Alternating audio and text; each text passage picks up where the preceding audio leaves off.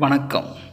நாம் இன்று பார்க்க இருப்பது பயனுள்ள மூலப்பொருட்கள் அதில் தங்கம்.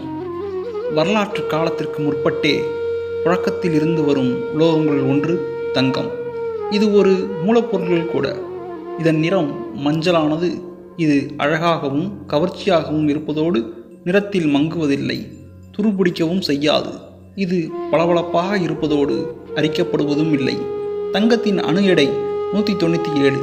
இதன் அடர்த்தி தண்ணீரை போன்று பத்தொம்போது மடங்கு எடை கொண்டது.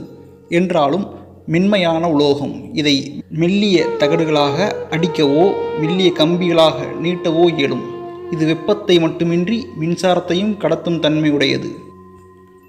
தங்கம் பாறை படிவங்களிலும் பாறையினூடே பாயும் ஆறுகளில் மணலிலும் கற்களிலும் சிறு சிறு கட்டிகளாகவும் துகள்களாகவும் இருக்கும். இவற்றை எடுத்து கையினால் அலசி பிரித்தெடுப்பர். சில ரசாயன முறைகளிலும் பிரித்தெடுத்து அதை மின்னார் பகுப்பு முறையில் தூய்மை செய்வர். தூய்மையான தங்கம் இருபத்தி நாலு கேரட். தங்கம் மிகவும் மென்மையானது. இதை கொண்டு நகைகளோ வேறு பொருட்களோ செய்ய முடியாது. தங்கத்துடன் குறிப்பிட்ட அளவு செம்பு அல்லது வெள்ளியை கலந்தால் கடினமாகும்.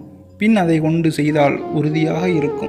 தங்கம் விலை மதிப்பு மிக்கது. உலகில் ஒவ்வொரு நாட்டின் நாணய செலவாணியில் இதற்கு முக்கிய இடம் அளிக்கப்படுகிறது. முன்காலத்தில் தங்க நாணயங்கள் புழக்கத்தில் இருந்தன. தங்கத்தை கொண்டு ஆபரணங்கள் வீட்டு பாத்திரங்கள் மட்டுமின்றி பேனாமுள் கை கடிகார உறுப்புகள் போன்ற பலவும் செய்ய பயன்படுத்தினர். தங்கத்தை பஸ்பமாக்கி சூரணம் செய்து மருந்தாக உண்பர். இது உடல் ஆரோக்கியத்திற்கு மட்டுமின்றி சில வியாதிகளை குணமாக்கவும் உதவும். தங்கம் எந்த தனி அமிலத்திலும் அரிக்கப்படுவதில்லை.